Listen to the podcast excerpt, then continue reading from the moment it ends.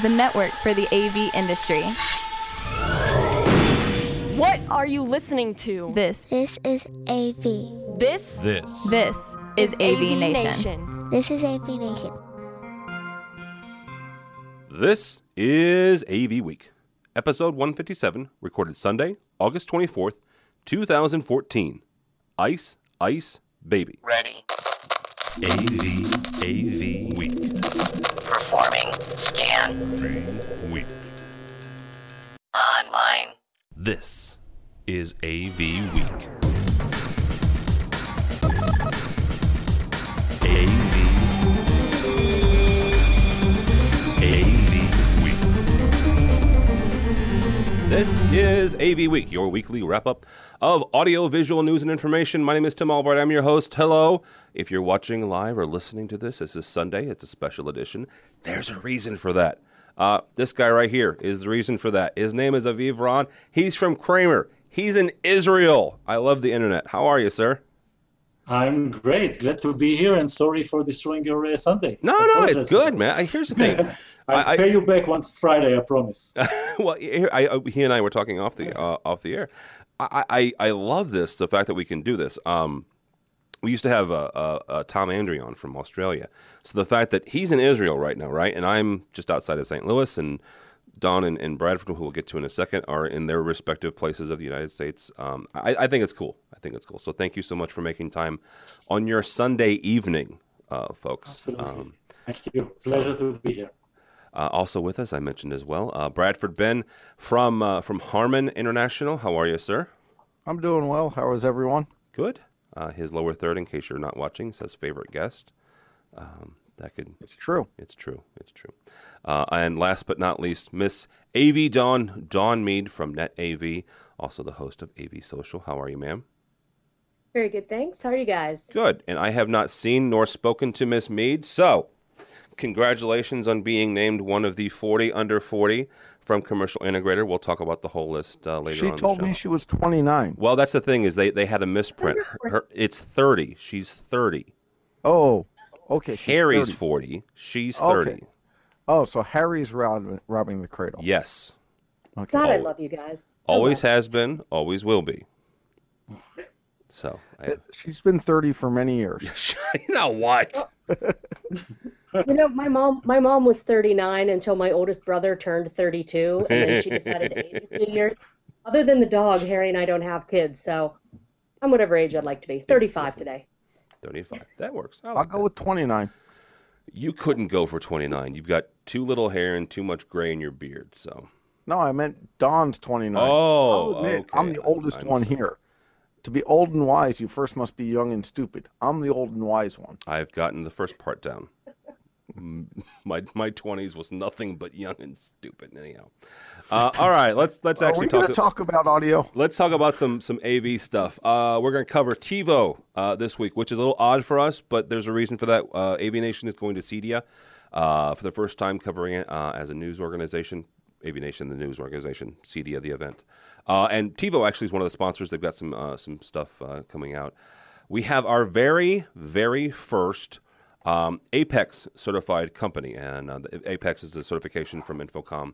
Uh, we'll talk about that. We'll talk about some Kramer stuff uh, with with Aviv and, and everybody else, and also AMX. But first, uh, from our friend uh, Ted Green, who God love him, Ted is is either teasing me and making my life horrible, or giving Dawn and I reason to believe and hope.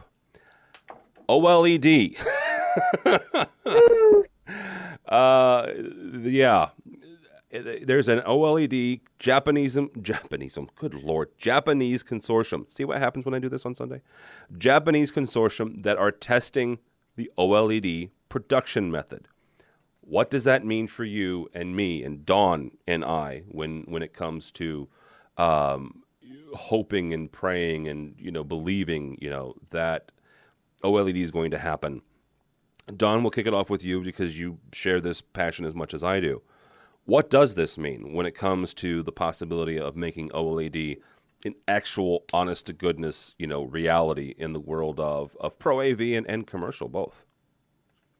Well, I'm hoping it means that I'm finally going to get my large OLED flexible screen, not silly curved thing, but flexible screen on my wall before I die. That's what I hope it means. I've been waiting for the promise of OLED for over a decade now. If you've been listening to this show, Tim and I have been whining about it for as long as the show's existed.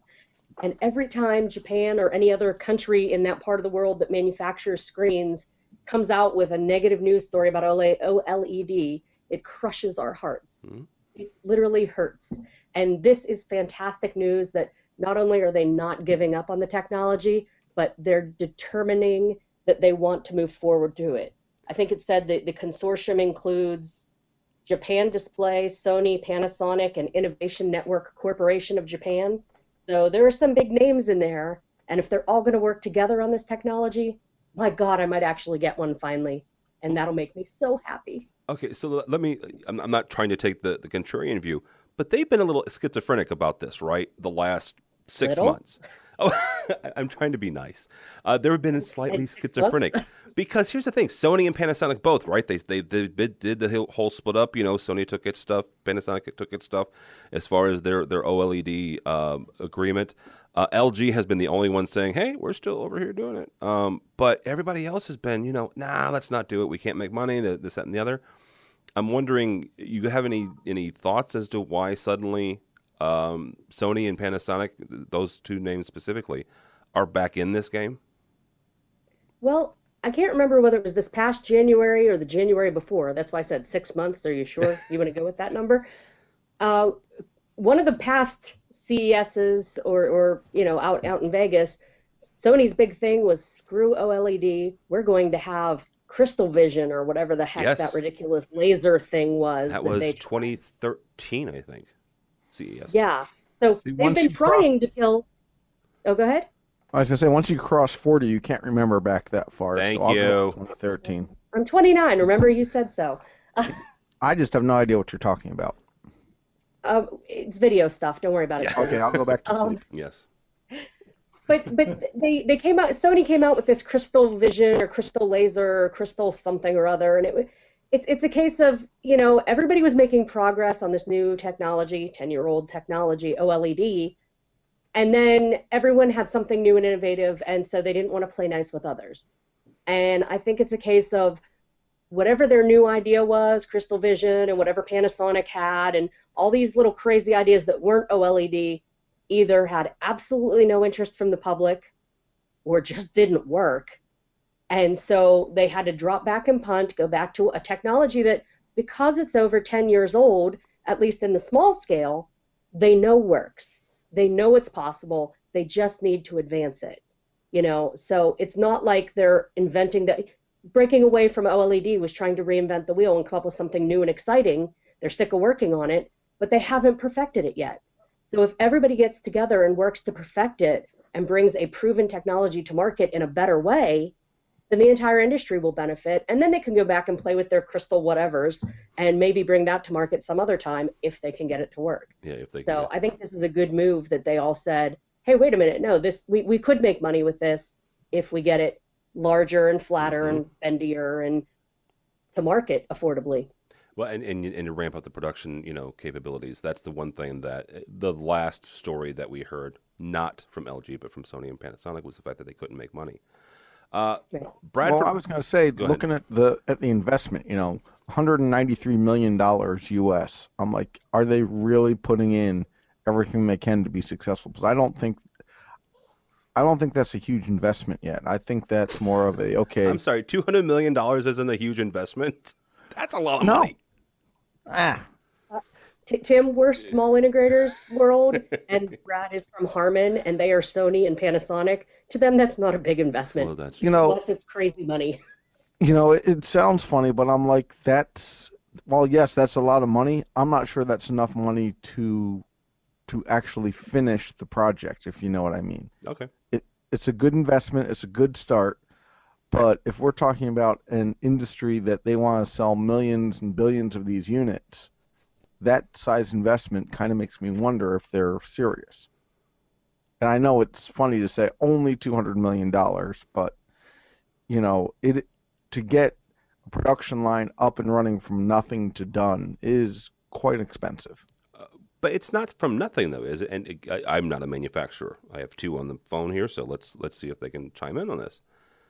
But they're TV. I, mean, I don't mean to, to, sound flip about this, but they're TVs, right? Right. So you've got the line that makes TVs already. I mean, yes, Well- the insides are different, but They're saying they're doing a test production line. Okay. So that means they're starting from nothing. And it sounds funny, but such things as, okay, are you putting it into someone's building? Are you renting space? What machining are you going to have to purchase? What tooling are you going to have to purchase, et cetera, et cetera?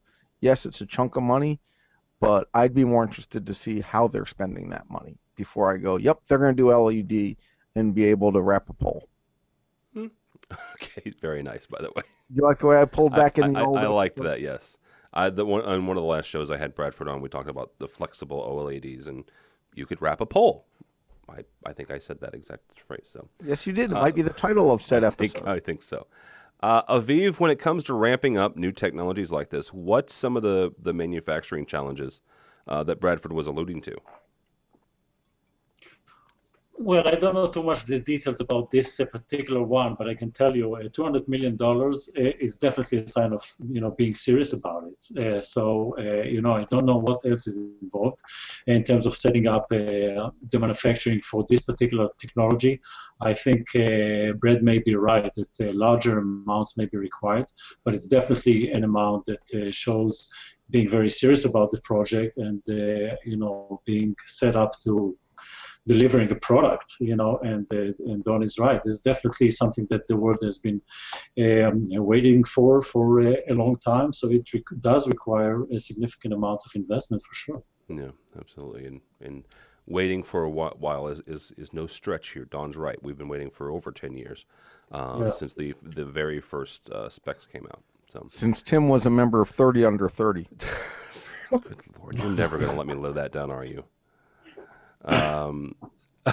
by the way, just for the record, I never made thirty under thirty. So you know, my, I've not made any of them. I'm hoping to make 50 under 50. I think they need to start that just so I can be named. Well, I, I don't disagree with that. So let's let's talk to somebody. Maybe we know some people that own magazines and stuff. So, uh, speaking of magazines, uh, from our friends over at Commercial Integrator, and yes, this week they are Dawn and I's friend.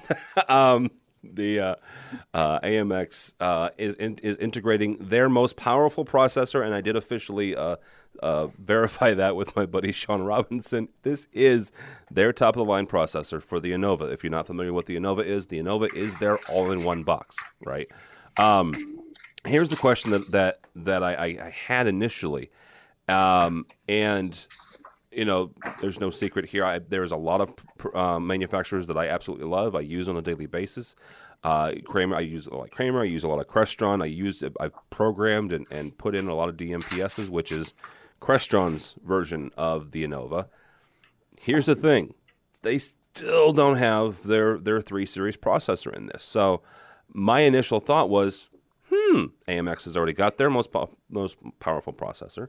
Wondering why you know Crestron doesn't have that, and I've I've heard some some some backroom stories that it's coming. It's apparently uh, November December timeframe. Um, so Bradford, I'm not asking you as an official, you know, Harman you know, AMX by Harman rep, uh, but in general, you know, what's you know what's the thinking behind this, or is this just the fact that this is a normal manufacturing production cycle? They got to the end of the line with with the old series processors on the Enova, and it was just time to to install this, uh, the, their latest and, and greatest processor. Well, it's not just putting in the latest and greatest processor because, as we were talking a little bit off the air, the processor speed isn't what actually does everything. It's more about the overall system and the programming. Uh, part of it is bringing in IP version 6. It's bringing in the fact that it's a standards and it follows more of the standards that people like. The fact that it's, uh, what's the word I'm looking for? it's also compatible with old products was a big thing. But the fact that it runs on Linux, it's newer, faster processor, which means it's going to be able to handle newer, higher resolution video. And it sounds funny as a manufacturer, you don't want to keep your products working on older uh, chipsets, you know. Okay. So what we were talking about ahead of time, uh, just to bring our listeners in, uh, was that you know it's at you know the press release says it's 1600, 1600 uh, millions of instructions per second or MIPS. versus uh, 404 MIPS, which just cracks me up. They couldn't say 400; they had to say 404. For those of you who are nerds, you understand 404 is the error that comes up when a page is. I missed that. I completely missed that, but that's that's nice. That's very good. Thank you. So, but as we were talking about, good code can make them both run at the same speed. But we have good code for that. We have the fact it'll do IPv6, it'll do IPv4, it'll do all that. It has the security in there, so which is good, and it's backwards compatible. So staying current is important. Uh, the fact that you're able to make it very scalable uh, becomes huge. You know, it's as systems are getting bigger and bigger. Uh, it's it's needed more and more. Uh, I can you know share the vid- the PowerPoint that I was given, and we can pretend I know what I'm talking about. No, that's not. But it's just one of these things where where the idea of updating as technology gets better and not passing the cost on to the customer is a beautiful thing. Uh, one of the things I do like about it, and this is where everyone's going to kind of chuckle, it's Linux. Yes. It's stable. I tried to crash one. So far, I've been unsuccessful. Well, let, let me know if you do because yeah, I've, I've got a couple Linux boxes at, at the house. Actually, my kids, both of my children are, are, in, are in grade school now, and I figured you know they needed a laptop, but I, I just got a, an old laptop off eBay and stripped it down, and they both have Linux installations on them because you're right, it's very hard to, to crash. Uh, Aviv, from a manufacturing standpoint, how Bradford mentioned the fact that this thing is is IPv6 ready. How important is that? Uh, is making sure that your stuff is, is ready for for Internet Protocol version six uh, going forward. That's an interesting question because that's one of those things that have been, you know, sort of uh, looming in the air for a very, very long time. And, um, you know, the question is when is it really going to start being requested by customers? Is it really going to be um, uh, needed? Is it really going to be required for supporting installations? Um, and I think it's still a time for IPv6 to be uh, quite significant. Obviously, uh, you know, we're working on it, manufacturers are working on it, but, um, you know, to be quite honest, I don't see the urge from the market yet. Um, it's true that there is a potential problem with addresses and uh, all that. Uh, so at some point, it will uh, there will be a pressure to start putting it in. Um, I have to say I don't see an uh, urgent request from customers to IPv6 at the moment, and um, that's uh, we still have some uh, some runtime to to come up with that. Is would be my my judgment at this point. Is it one of those things though, where where you guys as the manufacturer and you you know Bradford, you can chime in too, but uh, Aviv, is this one of those things where you guys should lead the the clients rather than you know waiting for the demand to get there? Because you know, let's be honest, sometimes customers are dumb. I mean, you know, they're they're not thinking. You know, they still have one nine two dot one six eight dot one dot one stuck in their head or whatever you know the default IP address is for whatever product. Uh, but should you guys lead rather than waiting for the request to get there?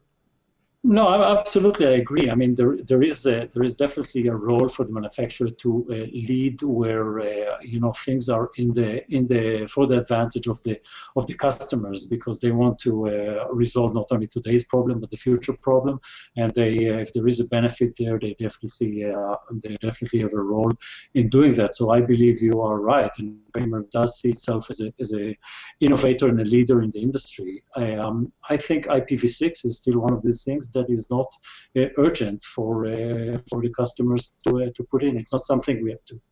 Uh, push into them and say, you know, make sure it's IPv6 because otherwise you're going to have problems in the future or in a year or two. I still don't see that. Yeah. yeah. Well, I'll, I'll say I disagree a little bit. Uh, I think there's a couple things going on. Uh, part of it is the a lot of customers latch onto it as oh IPv6 that's a new buzzword I have to check and make sure I get there. You know there is a certain amount of that, but there's also on the larger infrastructures the the campus and uh, corporate worlds of you know a large multinational conglomerate that has an office in Guadalajara, Sao Paulo, London, etc. That they're going to want IPv6 for their network just because they're starting to make the transition already. but I do agree for probably 90 to 95 percent of the market, it's not needed. It's a standalone small network that's using the private network, like you said, using 192.168.1.1 is as all their addresses and all that. But I do think it's important to start thinking about this as some of the larger customers are starting to require it, uh, especially for, you know, I'm not going to say metropolitan area networks, I'm saying world area networks Yeah. of when they have the multiple locations. I think that's where IPv6 comes in.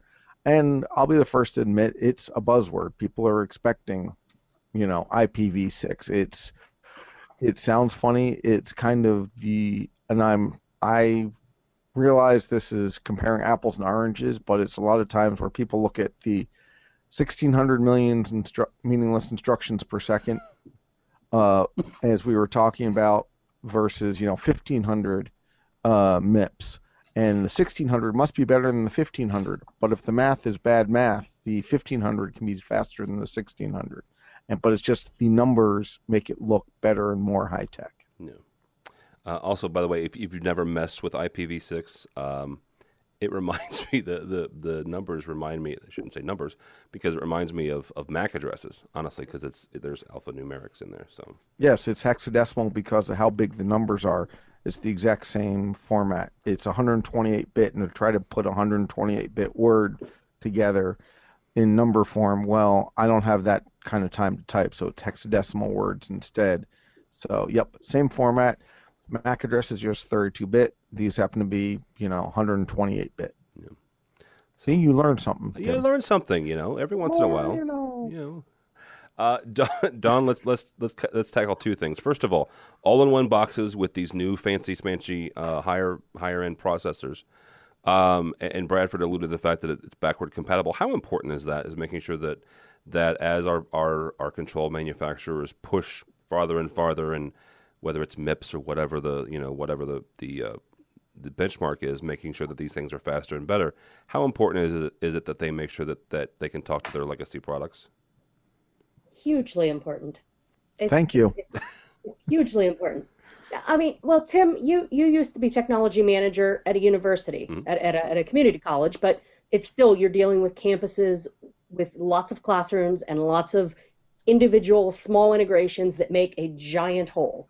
And anytime you're talking about a corporate campus or a school campus or a medical campus where there are multiple in- implementations, those can take place over a long period of time till you Mhm. from the time you start the first room till you finish the last room it's time for refresh on the first room again Yeah. so you have to have that backwards compatibility if you're going to have any interoperability between the different classrooms the different buildings the different areas that you're taking care of and i think it would be almost irresponsible to not have backwards compatibility and i mean kind of arrogant to say well we're going to change our product and if you want the shiny new you have to change everything in your existing infrastructure everywhere if you want it to talk or your SOL. Yeah. I mean that that that takes some chutzpah to, to come out with something like that. I mean, come on, that's that's I, I wouldn't buy it. I That- would say that's well, you know, Microsoft esque. yeah, exactly. I mean, I, that that would take, pardon me, a very big set to come out with this phrase like that to your customers. Um, so I, I think the backwards compatibility is huge. Um, if I can jump back to the IPv4 versus 6 Yes. thing, I, I have to respectfully disagree with the guys that say it's not a problem or it's not a very big problem. I think it's going to be a very big problem, not practically speaking from the functionality of the systems, because practically speaking, Bradford's right. Very small systems, even a campus is still kind of internal, small systems, plenty of numbers to go around with IPv4.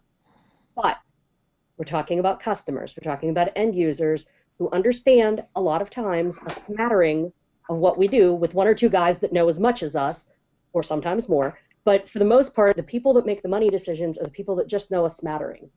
And when something happens in the news that has a buzzword, they get scared. I refer to you this past week to the news about the internet and the massive slowdowns and the massive problems with the internet because of IPv4 versus IPv6 routers. Mhm. PC World Magazine, August 20th, 2014. That's what, four days ago? Talking about the internet has all these routers that makes all of our traffic go. and they're all old IPv4 routers and there aren't enough addresses, so there are massive clogs, and that's why everyone's internet's been running slow. Your average Joe, I kind of work in technology, but I, I just pay the bills for the technology people. They're going to see something like that and say, "Ooh, IPv4 is making the internet break. We can't have any IPv4. We have to have IPv6. That's the thing that works." And then it's going to become a panic because it's in. I mean, PC World is just one of the news sources over the past week or two that's come out with stories about the the internet slowdowns due to the old routers. Yeah. Oh I mean, no, no, the internet know- slowdowns due to net neutrality and the companies throttling. Amen, But brother. we know that. we- I, I, I agree with you there, and we also know the the four of us at least that the internet router slowdown really doesn't have a darn thing to do with the AV network working. It, it doesn't mean anything. But the buzzword's the same. The people that just know a smattering of technology, just enough to be dangerous and sign the checks, are the people that are going to hear this and freak out. And it happens anytime there's a big news story. So I, I think that thinking that it's going to be a long way off could be a mistake as long as this type of story keeps coming up in the news. I think customers may be a little more antsy and want to jump on the IPv6 bandwagon a little sooner. No, I agree with you. It's I have friends who are IT guys, literally work for IT companies, and they're like, "Why don't your products do IPv6?" And I'm like, "Because if you're doing more than four billion amplifiers on network, I think we'll we'll take that PO and make it do IPv6 for you. I promise you that." And but it's one of those, like you said, it has to do with the buzzwords, Mhm. and part of it is IPv6 is the buzzword it's kind of the people who say, well, I'm using a category 6E cable because it's the bestest, fastest. But then they're putting, you know, 10 megabits per second on it because they're using an inexpensive switch. And they just spend all this money because of the buzzword. Well, and and to be fair, you know, the fact that it doesn't doesn't impact us in AV only relates to if we're having separate, completely separate divided AV networks, which you know, back when some of us started the industry, we would put in a parallel network Yep. that was just AV because we weren't allowed to touch the IT network. Or or they'll put you on a on a separate VLAN. Right. And, but in a lot of cases now, they're starting to let us use the regular network, except for military. And in those cases, you wouldn't need a billion amplifiers on the network to max out the IPv4. If you just look at the total devices, including all the computers and the tablets and the blah, blah, blah, whatever that's using addresses, maybe a corporate structure, even though the AV side wouldn't approach that, maybe their entire corporate IT network would approach that. But it's their job to be paranoid about these things and be prepared and have a solution. And IPv6 is the solution for those people. It, you know, it's Paul Zielie from AMX and a lot of the guys talking security, both at InfoComm and at some recent things. When you're in IT, when you're dealing with that stuff, and when you're in security, it's all about risk mitigation. And these IT IT managers that are running AV networks now, they want to mitigate their risk of any sort of problem. And if they can do that by using an IPv6 product versus an IPv4, even if it really wouldn't max out the network at four, they're going to go with that. Well, I also say there's another challenge uh, of some products uh, from some manufacturers don't like being on an IPv6 network. And I include De- myself define in that. there. Define that. Like they don't like it from a corporate philosophy, or the products don't like being on it. Uh, some computers that run Windows 7 Hmm. have problems if you have IPv6 enabled and are trying to use UDP to talk to other control objects. And that's not just a Harman problem, that's actually a Microsoft based problem. It's because it's in Windows 7 itself. So this is where you start getting into it's a whole big ecosystem that you have to worry about. Now I'm not trying to make everyone paranoid No. because it's easy enough I go in and I uncheck IPv6 and it's a 15 second fix. But this is one of those if we're going to say IPv6 is important or customers are going to say IPv6 is important, we have to realize getting back to the backwards compatibility thing, there are hundreds of devices if not thousands of devices that IPv6 doesn't work on that might have problems being on an IPv6 network. Have you seen the same issues with Windows 8 uh, devices if if you have IPv6 enabled, or have you not run across that? Have not done enough testing to comment on it Okay. successfully. I'm, I'm just curious because it, it may be one of those things. Yes, I agree with back, backwards compatibility. But uh, back to my comment about Microsoft esque, that is not you know saying that you have to buy all brand new stuff is is not um, unlike Microsoft. Um, if you've paid attention to the gaming part, and that that's kind of what I'm referencing, their new gaming platform, the the Xbox One you couldn't you couldn't take your Skyrim um, or uh, or for my son the, his his version of Minecraft and throw it into you know you couldn't take the 360 version and put it into a Xbox One uh, box and let it work. So, well, and I actually have to say, and this is going to pain me to say it, if you look at how backwards compatible on multiple platforms Microsoft as the operating system supports, it's actually pretty impressive. Uh, because if you think about it, uh, you know there are companies that are still running Windows XP that's what 10 years old, 14 years old. No, that it's dead now. They stopped. No. They stopped supporting it. No, not fully. Really? Because there's still Microsoft XP embedded. That's like a manufacturer uh, trick. Okay, but, but but the but the general, you know, everybody and their brother version. Right, the general, everyone and their brother. But then you look at the stuff that Microsoft Windows 7 allows you to run as XP compatible, as 98 compatible, as ME compatible, which just causes the software to crash. But you know, the fact that they have these play as virtual backwards modes and all these other things.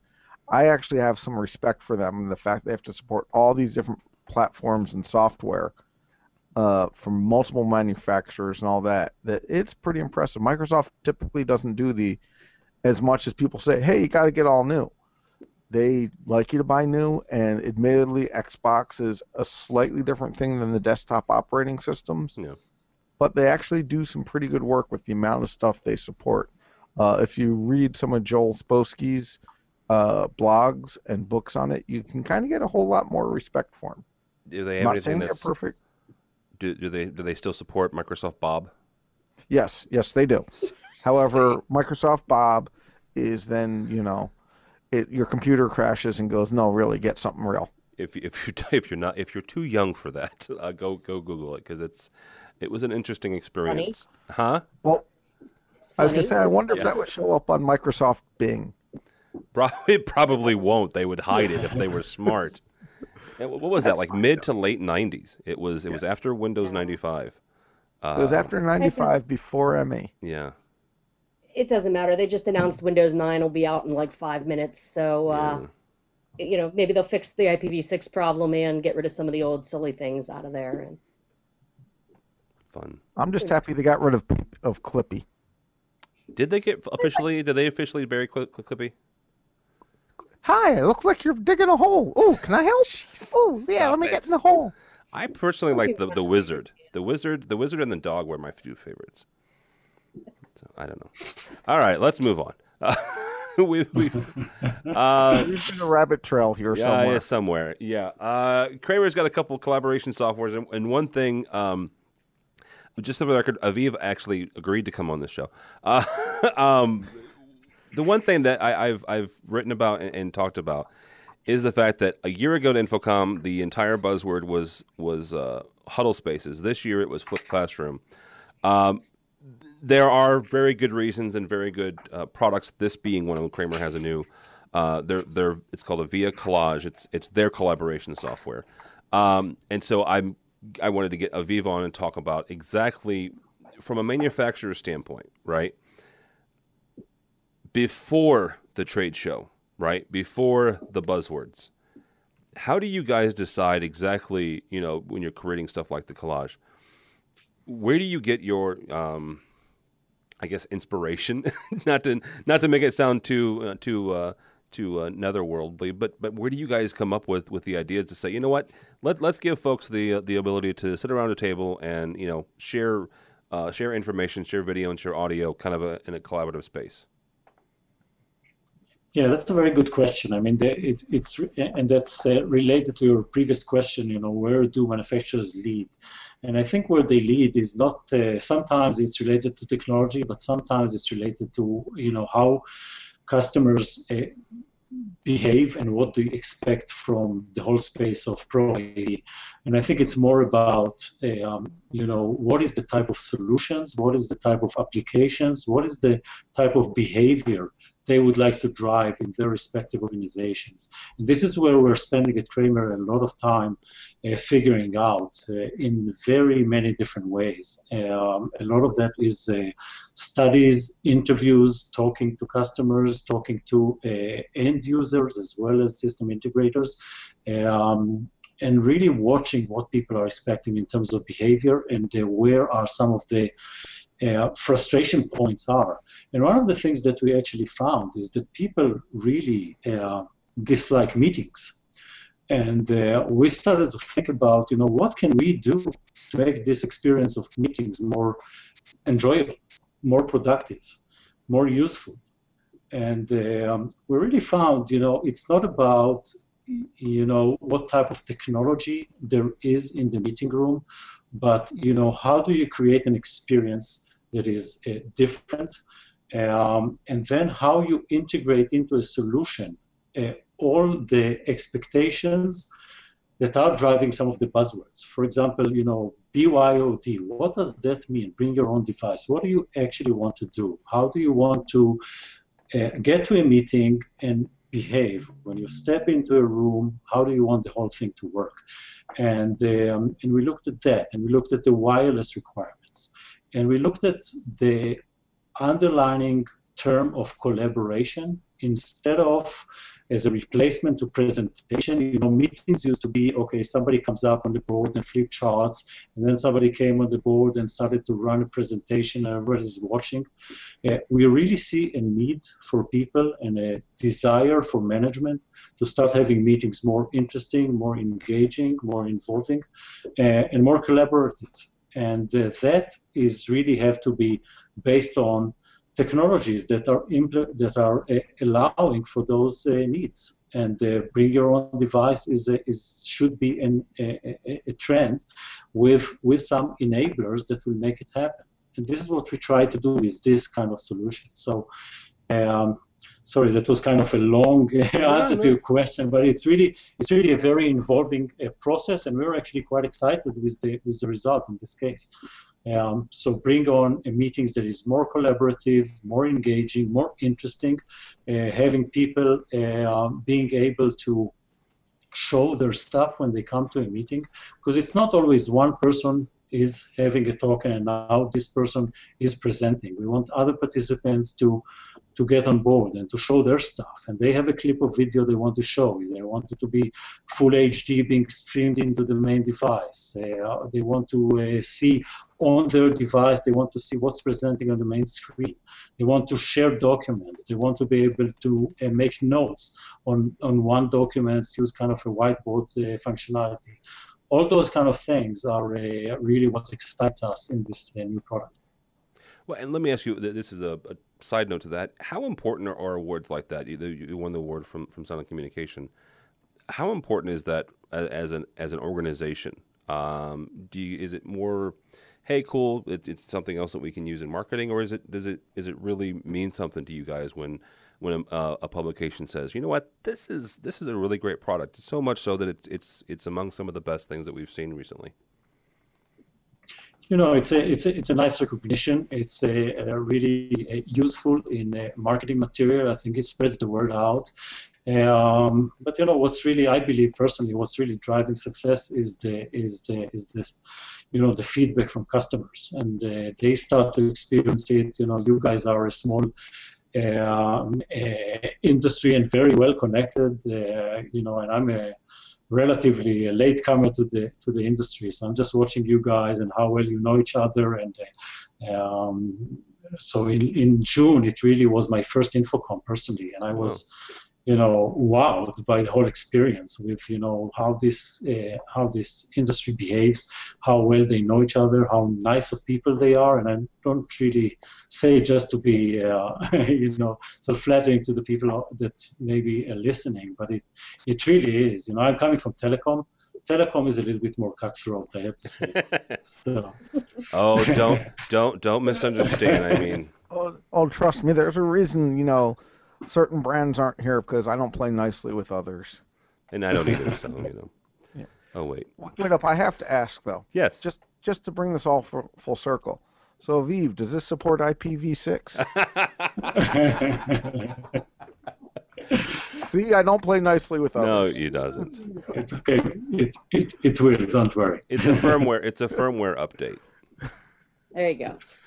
Uh, Bradford, Bradford, from your, from your guys' standpoint, how do you, you know, uh, same question, I guess, uh, is how do you, as Harman, um, come up with new ideas? Is again back, I guess, back to the same old question of, of do you guys lead or do you wait for, f- for customer feedback? Uh, we do both, and this is where it starts to get to be challenging. Uh, so, very similar to what Aviv talked about, you start talking with your customers and you ask them what problems they're having. Because if I come in and say I can develop this product that does X, Y, and Z, they're gonna go, hmm. But if you can go to a customer and go, what problems are you having? What things can I solve for you? And then look at how you can apply technology to it. It's a much better workflow, I feel. But then there are other times where you just you have to put something out there, uh, a game changer. Uh, I can use the example of I personally, when we put a front panel on the iTech amplifier, went we're putting a front panel on amplifier Y, and now it's like okay, it makes a lot of sense. It was something that was a little ahead of its time, in my opinion, but it works well. So it's a combination of talking to the customers to see what problems they want to solve. It's a challenge when working with customers because quite often they'll say, I need uh, input device that has 17 inputs and only 17 inputs, and here's why, and blah, blah, blah. But if you can go, okay, what's the problem you're trying to solve? What's Yeah. the challenge you have? What's what's the issue? Rather than saying what to create the technology doing, that's a much better collaborative effect. It's kind of like saying, oh, does it have to be IPv6? Everyone's going to say, yeah, it has to be IPv6. Whereas you say, what's the biggest challenge you see when you integrate with base buildings and converged, or as we call them, harmonized networks? Uh, and people go, oh, they want to use the same IP structure throughout the entire system. It has to support SNMP version 3, and it has to support 802.1x for authentication, and you need to support tagged VLANs and all that. That's a lot better information than saying, oh, it has to support IPv6. Yeah. So there, that's kind of the big thing. So, what problems can I solve for you today, Tim? Um, wireless video and audio seamlessly um, over 1,000 feet, um, secured and into and, and uh, integrated into uh, a control system. Okay, but what type of uh, what type of uh, image quality do you want? Because I can do that right now. If I you want 8K, like, baby. oh, okay, that's gonna be a little harder, little harder, but we can do that. All right. Tim doesn't ask for much. No, on, on an OLED screen. I was about to say, do I need to make that flexible so you can Yes. wrap it around the antenna mast? Bendy, Yes. baby, bendy. Bendy. Uh, Dawn, from from a- an integrator standpoint, how do you guys go about? Do you have systems in place, or is it one of those things? I should ask the full question before I uh, elaborate on it. How do you get your requests to manufacturers? Is there a system in place where once a quarter, once a month, you guys you know throw an email out to Harman or Kramer or whoever, or is it kind of on a case by case basis? You happen to be talking to an engineer or talking to Bradford and say, "Hey, by the way, you should do this." Well, you know, as Aviv says, we were a very friendly industry, Yeah. and a lot of people know a lot of other people from a lot of places. So usually, when we have a problem that needs a solution, I'll call up Bradford or Bobby or whoever from whichever manufacturer and say, "Hey, you know what sucks about your product and how you could fix it?" Yeah, and that's actually what she says. and it is actually what I say. and, and, and, you know, we talk it through as to why it's practical or not practical, or I, I make a case for why my customers or my personal self would love or need such a thing. And then we see if it's feasible. Um, but it, it, I mean, there's no formal process, but it, it, it happens when it happens. But it, fortunately, we know a lot of people, so we just call them up and and you know, being part of the AV Nation, I may have a little more clout with getting a hold of people than than than average integrators, just because I know a lot more of folks by name to call up and say, "Hey, Bobby, why can't you fix this?" or "Hey, Bradford," or "Hey, you know, Matt," or whoever, um, make it happen. so, uh, but but anyone in our industry, really, from from the smallest integrator to the AVI SPLs, usually knows a few people that they can call up and, pardon me, bust their balls a little about something and uh, make make it make a repair happen or a firmware upgrade or a new product, what have you. Yeah. Yeah, absolutely. Uh, Now, now, if I could though, on, on this VIA thing, yes. I, I think Kramer should be a little more excited. I mean, sound and video contractor best in show, that's great. But being in DC, I have to say the best in show from Government Video Magazine Yes. is a little more exciting. Um, you know, I, I had seen this product at InfoComm. I was kind of excited about the product because it does a lot of the same stuff as a lot of our cloud-based guys that are coming out. You know, your Blue Jeans and some of these other ones, and it does some of the same features. But when you're doing government work, the cloud is a big old no-no. Bad, bad, bad mojo. As cool as the cloud is, and as fantastic as some of these other products and services are, and, and we've used them on some of our corporate clients, having a box to be able to do some of the cool whiz bang things that the cloud stuff does is perfect for government integrators. So that little government video magazine award, good job. That's that's the one for at least some parts of this country that make the difference. Did you hear that, Aviv? Put that put, Yeah. put put that in your marketing material Right after the IPv6. right after the IPv6. We'll be sending you a bill for the marketing, you know, advice. um, this is uh, if you guys want to comment on this, you you can. This is kind of a more of a, a hey, this is kind of cool thing. Um, InfoComm has kind of revamped their um, their it's not certification, but it, their their labeling of of integrators, honestly, and they they're calling it Apex now. Um, if you want, I'll put a, a link on the uh, on the on this show's page. George did an interview with uh, with Betsy Jaffe and um, uh, Duffy. Good lord, Duffy Wilbert and some other folks at InfoComm about Apex. They have their very first um, Apex certified uh, company. It's called ZDI Inc. Uh, I just thought that was kind of cool. The fact that they, they're starting to, to certify. It is a process, if you're not familiar with the process. Uh, it's more than just figuring out how many uh, CTSs and CTSDs and CTSIs you have. They actually interview your clients. so some of you may not want to do this. Just saying, you know, you know who you are. Uh, but some of you, eh, you know, it, it's it, it, it's it's rather a rather involved process. Um, we uh, at, at Enova, my, my full time job, we've started down the process, and uh, it's been it's been quite interesting. Um, uh, Dawn, have you guys at NetAV started down the process at all? Sort of, but not really. And here's how. Well, so we're we're a very small integrator, and we were Emerald CAVSP, Okay. And we were only Emerald instead of Diamond because we didn't have a D or an I on staff, but we have a couple guys taking the classes. But I did sit through and take and complete the three-day InfoComm How to Become a an Apex Company class at InfoComm this year. Oh wow. And let me tell you, it's more than a process. It is a lifestyle change. It is a lifestyle change, and it'll be a massive sea change for a lot of integrators. A lot of integrators will never hope to achieve the certification because there are business processes involved.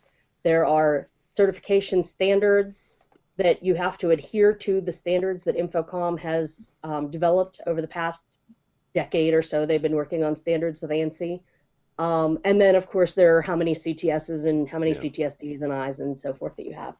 Um, I think it's a fantastic program. After sitting through the class for three days, I think I've drank the Kool Aid. um, it, it really will set apart those integrators that do the job incredibly well. There's a lot of documentation involved. A lot of mom and pop integrators may not be set up to immediately jump on board and handle these reams of documentation involved. That's not to say they shouldn't have been doing some sort of documentation to begin with, but the level of documentation that's required by these standards can be daunting, put it that way, to a mom and pop integrator. But it's definitely something to try. It's definitely something I presented all the info to my bosses, and you know we're looking to go down that road um, with NetAV. And I hope other integrators are hoping to do the same because once you achieve the certification, it actually means something. Yeah. It doesn't just mean you have a couple guys that took a test and woohoo or whatever. It actually means you know what you're doing. You understand what you're talking about. You can prove your work. And uh, one, one of the big com- concerns with a lot of integrators in the class with me, and I, I can't remember if ZDI was one of them, if they had people in the class or not, but uh, a lot of them were concerned about the asking your clients for, or you don't ask your client for the No, recommendation. no. InfoComm contacts them to interview them for the overview of the company. Yeah. And some of the folks were freaking out about that. Um, if you work in the government space, if you've ever gotten a GSA certification, they already do that sort of thing. So for some of us, you know, if you have, if you have clients you want to hide, don't work in government, and don't uh, you know don't don't apply for the Apex. But I, think it's it's a good it's a bold step, but it's a good step for InfoComm overall. Yeah, I, I do too, and I think that's that's the, the one thing that that I that kind of caught me. You, I was I talked you talked to you. I think in, in between a, a, lunch break or something you were having. You were very excited about it uh, at, at, InfoComm. I, the thing that you said there, it means something, right? It's not just a tally of how many CTS this, that, and the other you have. It, it looks at your processes and makes sure that you're following some standard operating procedures that other successful integrators in in the industry are doing. So it's not just you know, hey, you should probably just start doing these. You're you're emulating what other successful businesses are doing. And not for nothing, but you know what? We all learn from each other, right? And and your mistakes are, are, are my learning experiences. And so that's kind of why I'm excited about Apex is the fact that, you know, here are tools that you can give mom and pops who may not have the um, the resources available to them to find out what some of the best practices are. Well, here here are those best practices, right? Uh, right. I think that, that that's kind of cool. So, all right, uh, a couple things before I let you guys go. First of all, I don't know why that's not showing up, but we're going to figure that out here. Here it is. Uh, this week, uh, if you're on social media at all, um, what was it? T- Tuesday, uh, for about two or three days, uh, all over the place there was this little tagline CI 40 under 40. Ah, there she is. Um, it was, here, here's the thing. And, and, and first of all, I would like personally, because I, I, I, somehow made this list, um, I, I, would like to I thank. I want a recount of that I calendar. know, I know.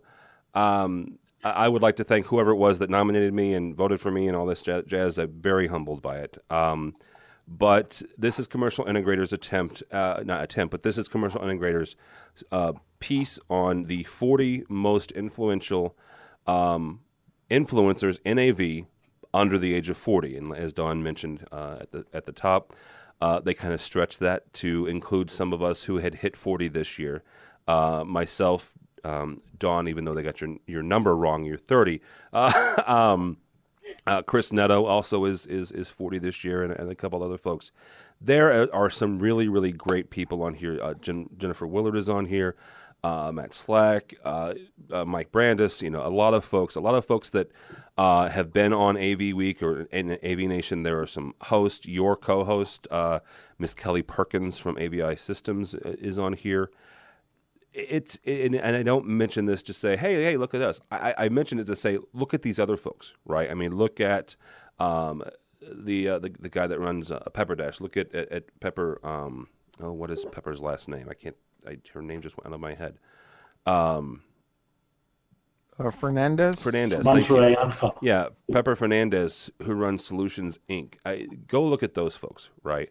Um, it's a really great list, um, and, and, I'm humbled to be on it. And, and just so thank you to Commercial Integrator and whoever else nominated uh, everybody and, and, voted, and whoever did the voting. So uh, check that out if you would. I have no idea if it'll be in the actual physical paper uh, edition, um, but we'll put a link to it. I hope so. My mom wants a copy. your, well, your, your mom and, and, my dad, so you know. Um, Do you guys still get asked when you're getting uh, gonna have real jobs? Because I still get asked that, and I'm older than both of you. So that's just from your wife. So. Oh yeah, good point. okay. Um, all right. Last but not least, um, so there's this thing called the uh, ALS Ice Bucket Challenge thingy.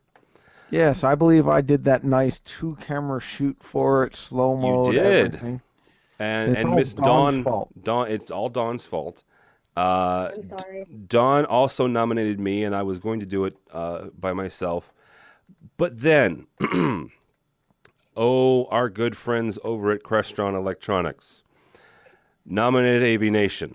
Does that mean Dawn has to do it? No, I'm I'm taking the, the, the bullet for the entire team. Does that here. mean Tucker has to do it? Tucker, no, no. It means I'm going to do it for the entire team. I want to see Harry do it. Right, uh, right. Actually, now. So hang on for a second. So hang on. Disconnect the power. Oh, you're doing it now? Wow. Yeah. That's I all. like The, the that's all the skin wearing you get to see. I like the fact you're wearing a white T-shirt. This is going to make it so much better. Well, you know. Uh, so, uh, how do you do this? Uh, so, Crestron Electronics uh, has nominated AV Nation.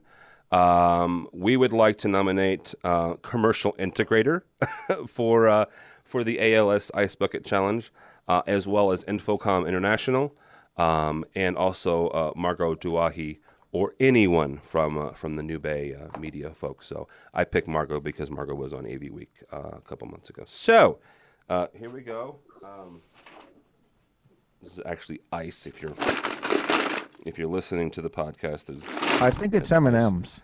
Shut up. Here, here, here's the video. There's ice right there. You see the ice? Ice, ice, baby. Ice, ice. Shush.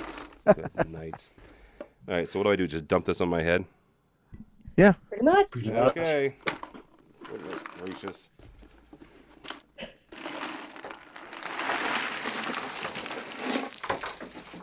Yay. Ooh. Okay, that was cold. And now there's ice all over my desk.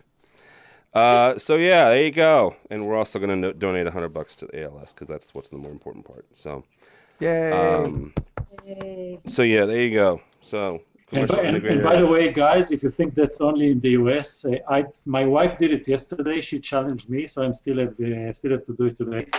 And uh, it's, it's quite Look at this unbelievable how how catchy this thing is. So It- it is actually. It's a, it's a it's a it's a social media kind of phenomenon. It's it's been neat to watch. So, goodness. Aviv, go get some ice. You're on the air right now. yeah, you're on. it. ah no, it's a problem here. I still think Bill Gates' version of it might Yes. be one of my favorites.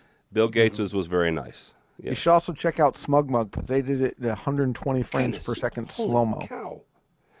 There's ice now down my back. Anyhow, all right. So there's where we go. okay, I'm good. That that was a definitely cool program team. Yeah, that very nice. Very well done. There, so you go. All right. Uh, that's going to do it for this week. Uh, Aviv, Ron, thank you very much. It was very nice having you on. Uh, big fan Thank of doing It was a stuff across the pond and across the internet. So, where can people find out more about you or about uh, about uh, Kramer? Well, KramerElectronics.com or in the US, KramerUS.com. I'm uh, Aaron at KramerL.com or on LinkedIn, any of the social media. So easy to find. Very good.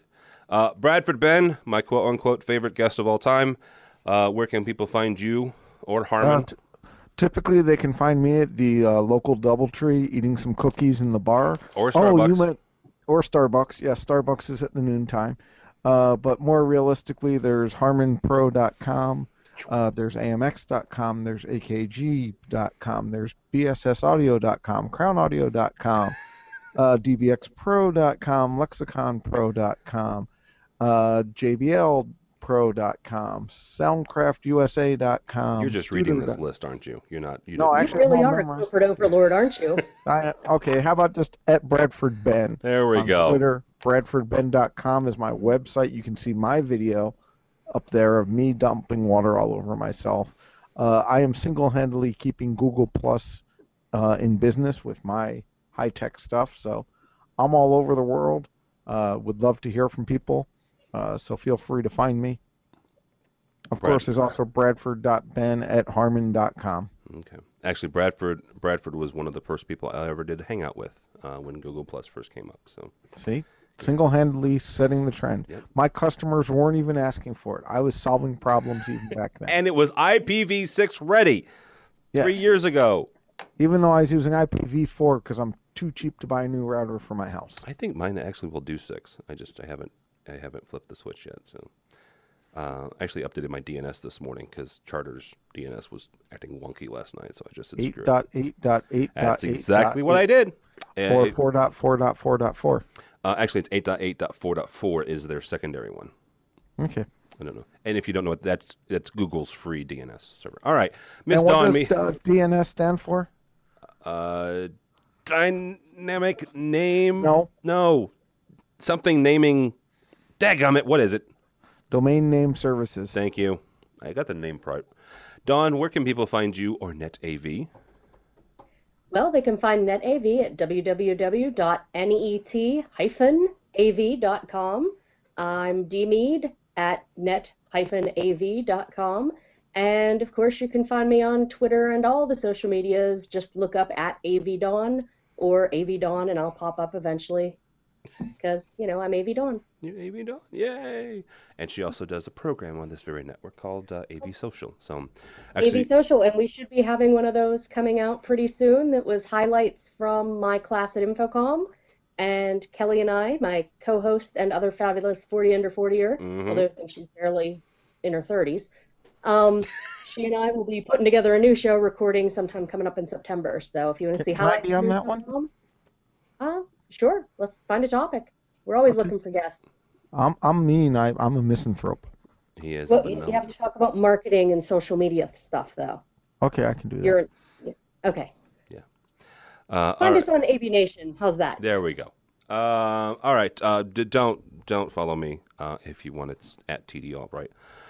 But go by the website. You'll find Dawn's fabulous program, uh, a new ed tech, a new State of Control, which is our control and automation program, uh, a new Live Life, a new Pico projection uh, show. We have a new uh, show called the Lighting Guy Show, which tackles lighting. And I never felt so dumb as when I helped James Bedell record one because he's talking about things that I had no clue about. I mean, here's the thing, guys. I'm a programmer, right? A control systems programmer and a designer. I, I interface with the lighting as as far as you know, you know, hexadecimal code and you know, in string. You know, I don't do what he does. So if you're interested in lighting or just want to learn some stuff, check out his show.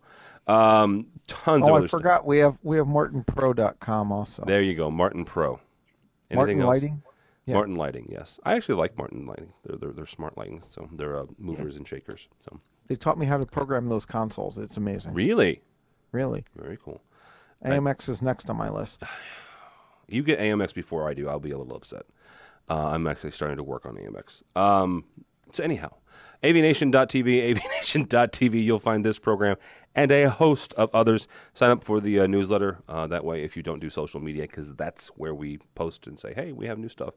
Uh, we're also going to do a newsletter for those of you who aren't on social media so you can find out uh, when we have new stuff up and running. And, and if, you, if you are, sign up for it because we're going to have some stuff, uh, some some written pieces on it. Um, check out the 40 under 40 for people other than than me. Um, see the wonderful 30 year old Dawn Meade and the other uh, other other 40 under 40s. In two weeks, we will be covering CEDIA live. Uh, from Denver, Colorado. So uh, check us out if you're going to to, to CEDIA. We'll be doing AV Nation or AV Week live on the Friday of, of that week. Plus, we'll be doing an AV Tweeps tweet up, uh, similar to what we do at InfoComm. Uh, so it's just a it's a networking event with feed, free food and drink. So uh, keep us on the on your calendar for that week as well. So thanks so much for watching. Thanks so much for listening. AVNation.tv. AVNation.tv. This has been AV Week.